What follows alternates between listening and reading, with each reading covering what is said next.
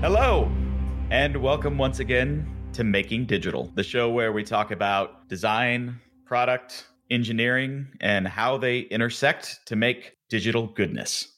I'm joined once again by my lovely, lovely co host, Jeremy Carney. Say hi, Jeremy. Hi, Bob. Uh, hi, Jeremy. Oh my God. I'm going to have to spend like 10 more minutes editing that because you cannot get that segment right. it's all right.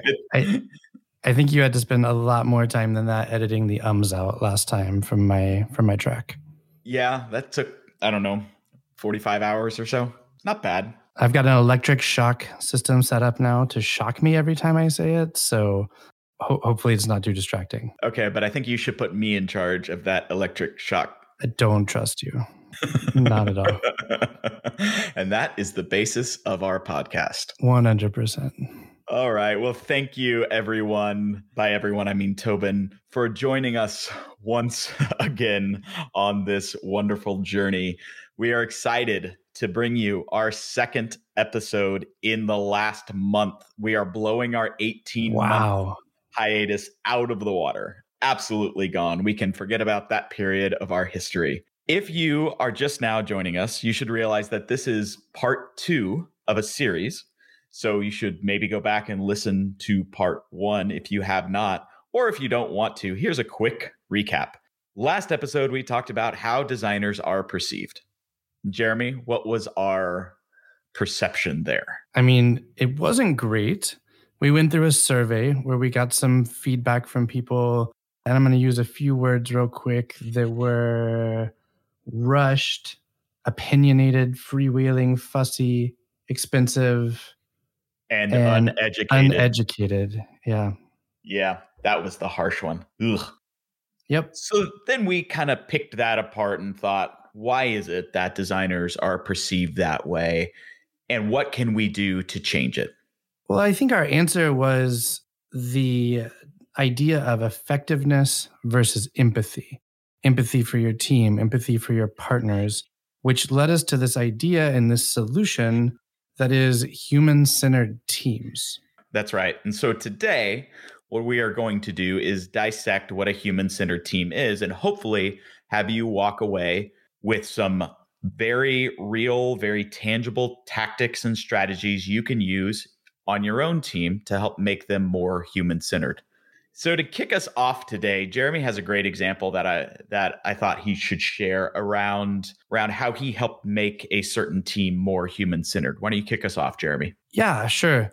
I've had the opportunity to lead a few amazing teams and this is probably a combination of a couple of those teams and those experiences, but I, I want to talk about walking into a team and realizing that you don't, or that the team doesn't have relationships with their partners and sometimes even relationships with each others. I walked into this one individual team, this one particular team, and realized that the, a lot of the design that they had been doing was in silos away from their partners. Uh, they would get the um, requirements or they would get the information and then they would go off for a few months and they'd work on something and then they'd come back and they'd present it and those presentations didn't always go great. The feedback wasn't always great.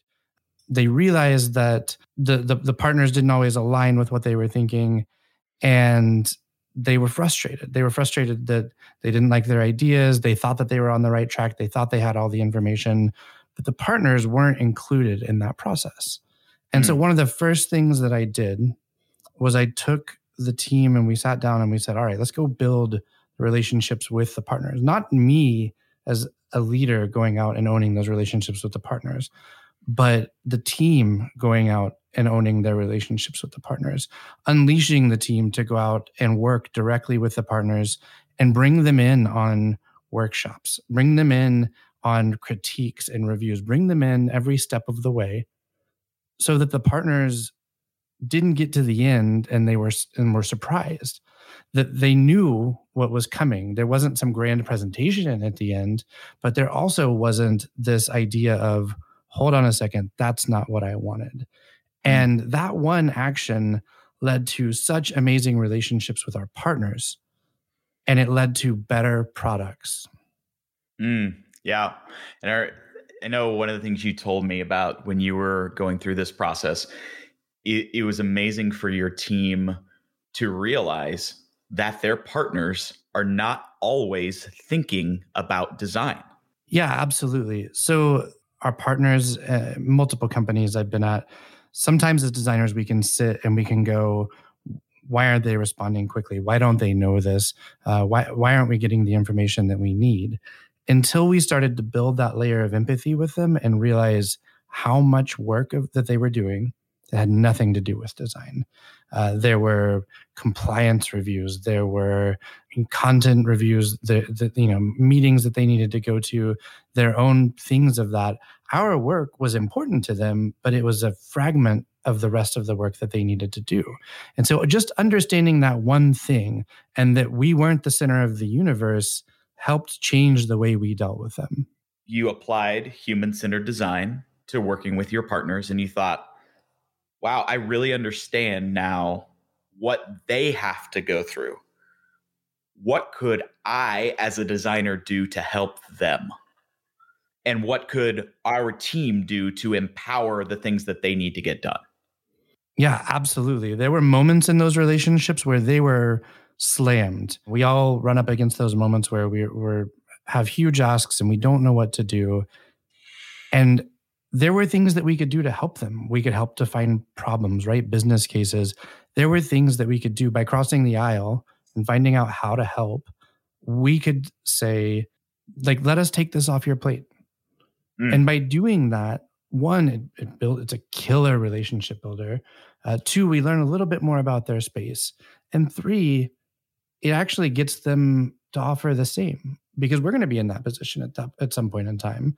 And so it just it was such a solid relationship builder to do to to just ask that question how can we help you? Those partners immediately start to see the value that design can bring to the table by thinking through their problems through a different lens right? Which is what the human centered design spectrum is all about. Well and it's not something that as designers that we alone own. It's something that we want our partners and our uh, all across the board to use. It's something we want to do with them. So if we treat human centered design as just something that design teams own, it it doesn't work the way that it should.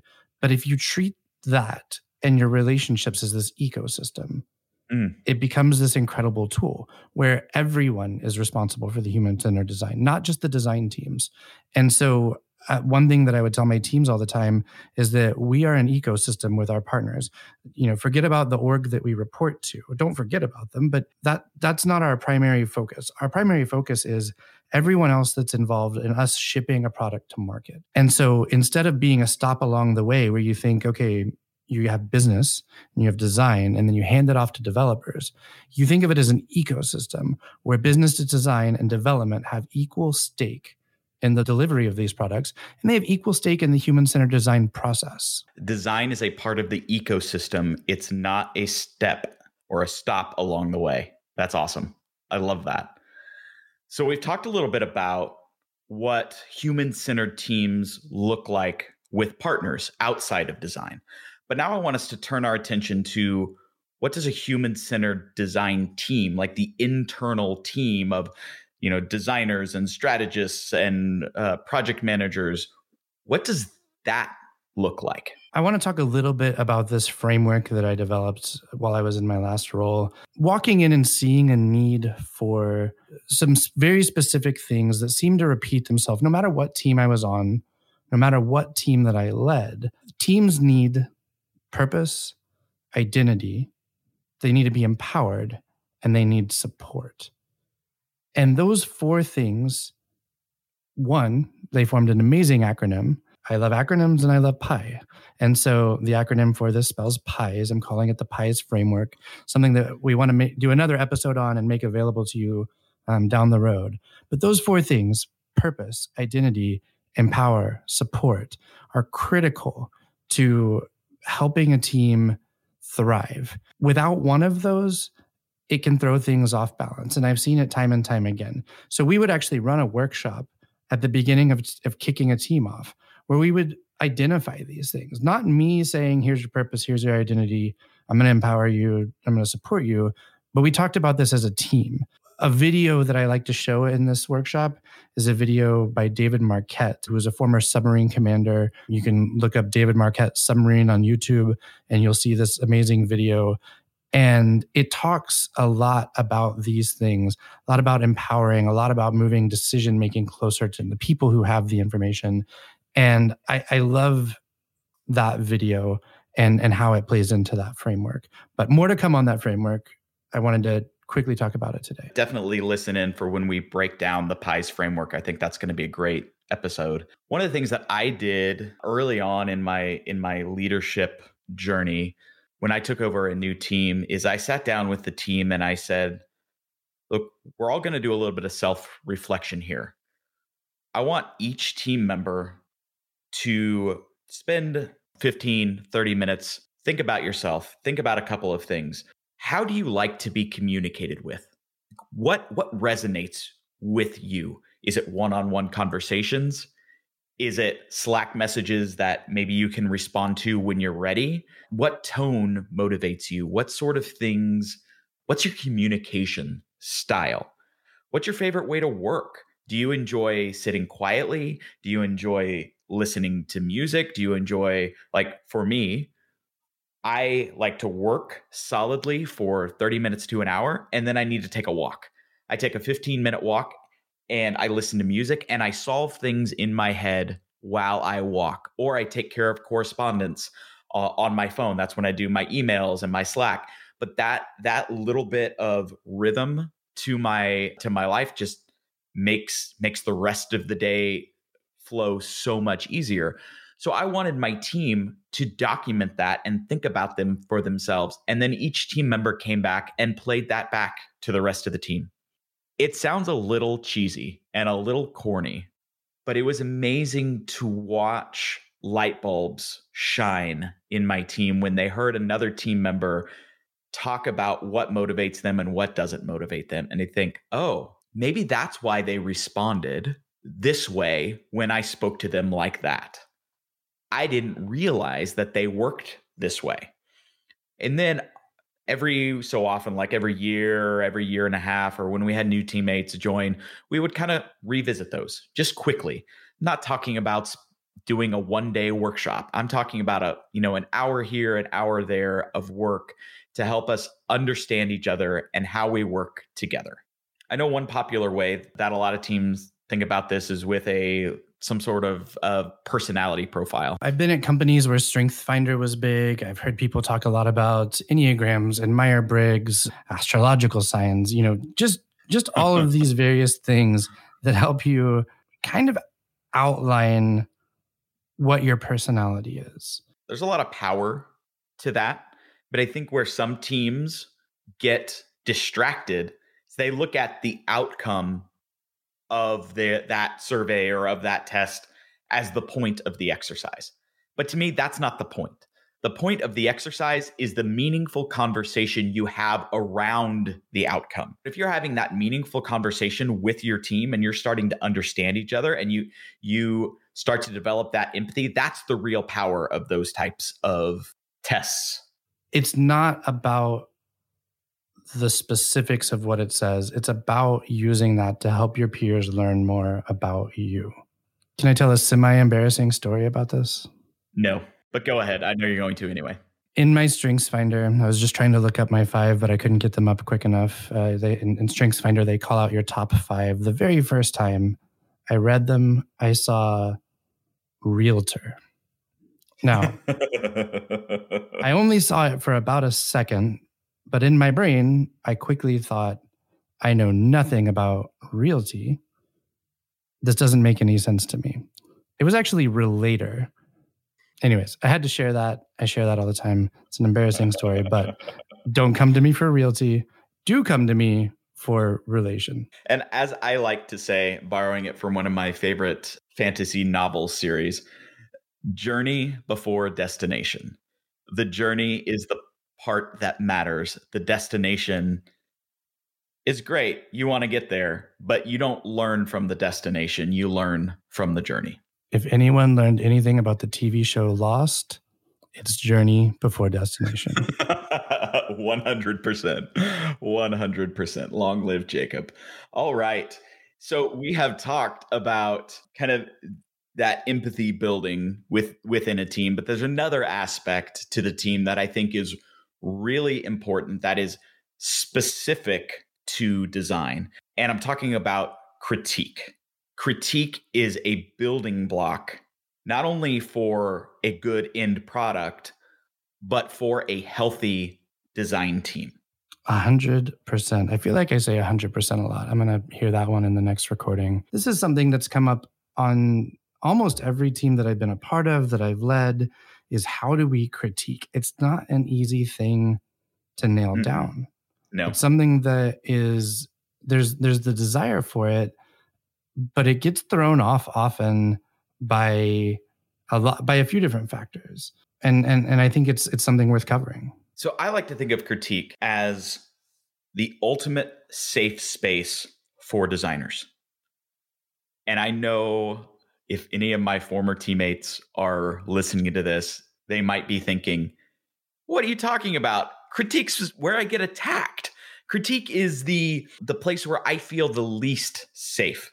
And to that I would say it's very important when you enter critique that you are challenging the work and challenging the work hard, but you are not challenging each other. That's a mental shift both for the person who's giving the critique and for the person who's receiving the critique. The work is the work. You are you. You have to separate yourself from the work. That's one of the biggest hangups in it is taking it personally or giving critique personally and mm-hmm. not talking about the work. And so I love where you're going with that. I remember watching a, Dis- a Disney Pixar, whatever the, the name of the, the movie company is now, um, movie a, a, few years ago and seeing a making of video that was one of the extra features on the disc. That's right, I said disc. It was it was back in the DVD days. Wait, wait, wait, wait, wait, wait, wait. DVD days are over. We let's talk about that offline. okay. So this this making of video was about Pixar's formula for success. Their movies have been hits, hit after hit after hit, especially in the early days. You know, they, they were just an unstoppable force. And one of the things that they attributed it to was their critique, was the idea that you have to walk into a room with your work and be willing to give honest feedback and willing to receive honest feedback and to take that in and make it better. Because with them they had millions of dollars on the line with these films. And if someone didn't look at a scene and go that's not funny. The timing isn't right. That's not quite there the audience wasn't going to laugh. And it wasn't something you could have an actor retake easily. There was so much time and energy involved in it. But they had to be honest with each other in order to come out with this better end product. But it it wasn't well i wasn't there. Uh, as the video stated it wasn't about the people. It was about the work and about mm. making a better end product. Mm, yes. One of the my, the favorite things that our our number one fan tobin talks about w- when he would walk into a critique he would always say look this is all of our work. All the work is our collective work when Jeremy delivers a crappy UI every sprint, if I let that UI roll out without challenging that work, that is not his fault. That is my fault. That is our fault as a team. All the work that goes out from our team is our work. It is. And I want to outline a pet peeve in this space that I've seen other leaders do. And that's when you're presenting to stakeholders something that you've worked on together, something that they're really excited about, and one of your designers pre- presents it, and the stakeholder has negative feedback about it, and the leader goes, "You know what, Jared, you got to take that work back. That's that's bad. Jared Jared didn't mean to do it. He makes excuses. The leader doesn't go, you know what, our team is going to take that back on, and we're going to work on it." he puts it on the individual and says, Jared will take that back and work on it. Or I'm sorry, Jared wasn't in the right headspace that day, or, or some excuse. He doesn't own it as a team or as a leader. He makes the individual own it. And that's an easy way to kill critique and an easy way to kill that safe space. It, it, it undermines all of the work that you as a leader have tried to do to build up your team when you don't own the work of your team collectively. There is a layer of vulnerability that comes with all this, right?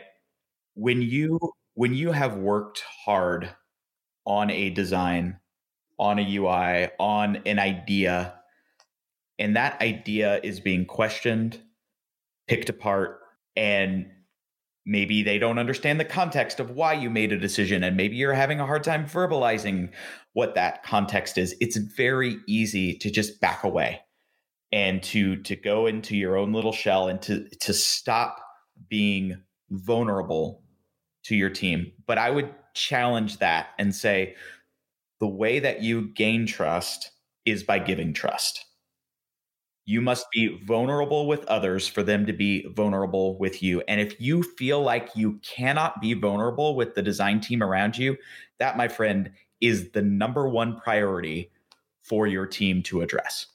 That vulnerability has to be there. You sound an awful lot like a marriage counselor. Well, I do that on the side, but mostly just for you and your wife. But no, I, I, I say that for a reason, and that's that I, I joke with people about if I, if I ever write a book it's going to be the things I learned about business from my marriage counselor. Not afraid to say, I've gone to marriage counseling, I've gone to individual counseling. I think it's an amazing, amazing thing. But a lot of the things that we've talked about today are the same things that counselors cover when they're talking about communication.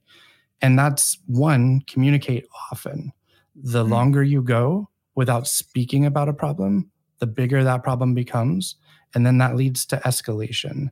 Mm. And I, I, that's such a powerful lesson, not only for relationships, but also for the workplace. That brings to mind. I remember going to to counseling. I don't know, probably 20 years ago, uh, and this this image has stayed with me. The counselor described anytime that you're hurt by someone that you respect or someone that's meaningful to you, it's like receiving an arrow to the chest.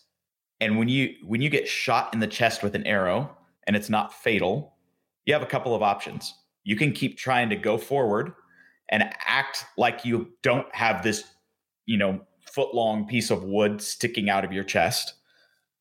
Or you can yank it out and address the problem. When you get hit, you're in a state of shock sometimes. You may not know how to just go about yanking the arrow out. But if you don't do it, the next time you get hit with an arrow, it's much more likely to be fatal. And then the next time, and then the next time. And before you know it, there is no going back. There's no repairing that relationship with the person who has hit you, maybe intentionally or unintentionally. Maybe they don't even realize they're hitting you with an arrow. So you have to address it. You have to yank the arrow out. And the same applies to to a design team. You can't let those things fester. That is such a strong beautiful and very graphic image to, think Maybe about. That's that's um, why it stuck with me for 20 years. But but since you, I mean, you, you we talked about this last week when we were planning this episode, and it stuck with me.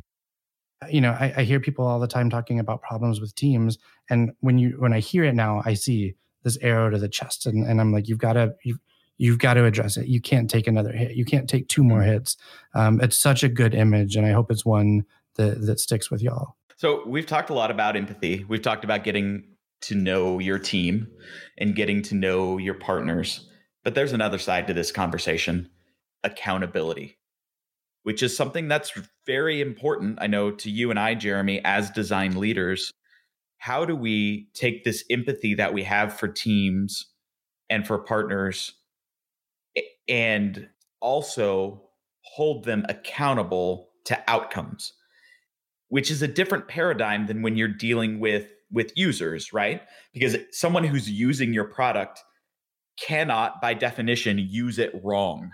If they're using it wrong, that's not their fault, that's your fault. But that's where this analogy starts to break down is because someone on your team, you can have all the empathy in the world for them, but they could still be taking advantage of that empathy. And where do you start to draw the line between empathy and accountability? I think a strong critique is a part of that.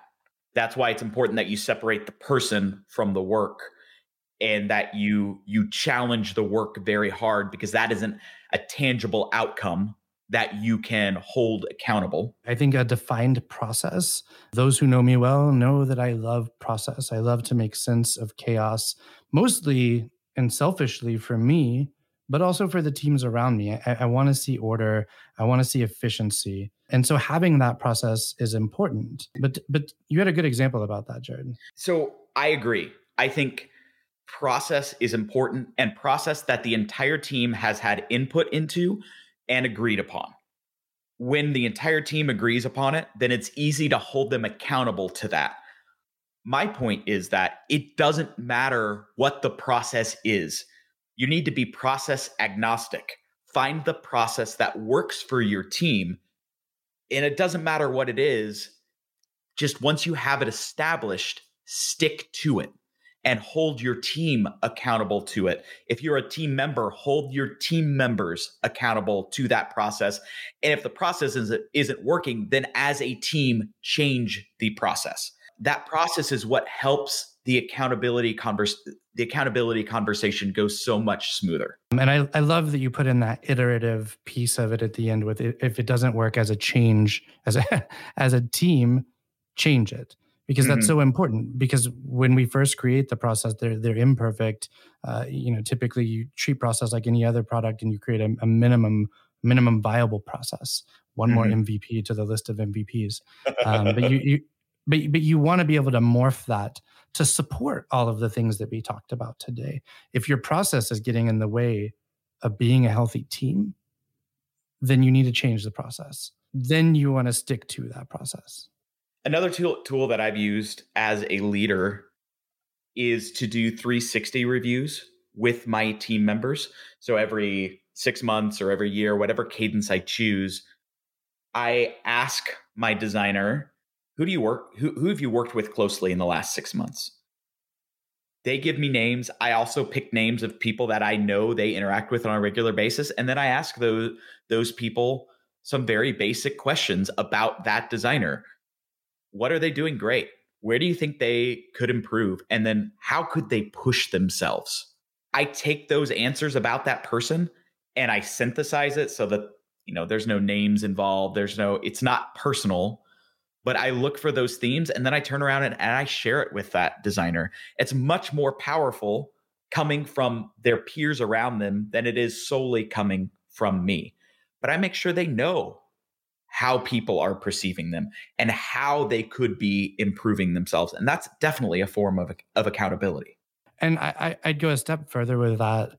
And, and this will get into our next point as well. And the accountability isn't just us holding our teams accountable, it's our teams holding us accountable. So that mm. same 360 feedback that you you talked about doing with your teams, I, I, make sure you know my leadership has done it for me in the past if not, I, I want that. I want someone to help me um, go and get that so that I know from my team and from people that I work with, how am I perceived? Another thing that I look at for that holding us as leaders responsible is a team health check, a point in time where, as a team, without me in the room, without the leader in the room, they can sit down and give honest and like direct feedback, anonymous feedback, as long as we want to keep it that way. I love the Spotify model for this. So if you want to Google it and go see what the Spotify model is, Google Spotify Squad Health Check model. It's a really great model. The way I would recommend setting it up is have someone that's not on your team do the facilitation. As a leader, don't be in the room so that your team feels good. It's basically dot voting on very specific things like morale, am I a pawn or am I a player?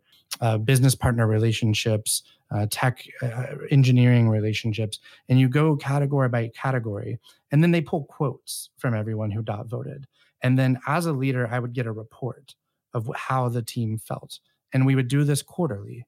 So that I would have a good barometer or baseline for how my team's doing. I highly recommend if you're a new leader, go in immediately and have one and do one of these with your team or or a similar model so that you have a baseline from when you took the team on and um, so you know before you like what was it like do one day one and then do one every quarter and it it will really help you see how your team sees you and it will help you stay accountable to making sure that they have everything that they need that they feel safe and that they can be the designers that we hired them and, and want them to be mm, i love that and, and the piece i really love about it is holding leaders accountable to outcomes as well. It's really easy to hold a designer who's producing screens or producing ideas on a regular basis accountable, but holding a design leader accountable to the health of his team is a really powerful thought. Because we, as design leaders, if we don't watch and monitor these things and our team problems start festering, if we don't address them, we lose all credibility. And that cripples our ability to to deliver experiences for the humans who use our products. I've seen it so many times where a leader talks a lot about being human centered. They talk a lot about uh, empathy, but then they don't treat their team that way. They break in one of these areas. They don't create a strong foundation or an, a safe place for their designers. And once they don't, once they break from that, once that stops happening, you lose credibility, you lose respect. And in anything in life, you know that that's a hard thing to get back. Mm. It's a very hard thing to get back. I would highly recommend doing, making sure that your team feels safe before you lose that credibility. So there you go, my friends. That is the essence of human centered teams, both in how you address your business partners and in how you build internal design teams focused on human centered values. Uh, hopefully, you gained a lot, and especially about the conversation around accountability. That is the end of this particular subject. However, we have some great episodes planned for you in the future. I think the next one that we're considering is is pretty strongly centered around oh my god, I just forgot the name of it. What were we talking about? Um imposter syndrome. That's what oh, it was. yeah. Yes. Imposter uh, syndrome. Maybe maybe we should have some imposter syndrome about making a podcast if we can't remember the next episode. yes, well, I, I I will be beating myself up for the next week about that, so you can you can believe I have it. But until that next time, we would love to hear your thoughts uh, and ideas about this podcast uh, wherever you see it posted. And please leave a rating or review for us on your favorite podcasting device or service. Is that what they're called? Services, podcast services? Anyway, the point is leave a rating or review. It really helps us out. We are so excited to be bringing this content to Tobin and the few other folks who are listening. Until next time, however, I'm Jared Stevens. And I'm Jeremy Carney. And together we are making digital. Making digital. You just uh, exist to make my life. That was your fault this time. Oh, God. The views and ideas expressed on this podcast are our own and do not represent those of any previous, present, or future employers, or spouses, or family. Peace out.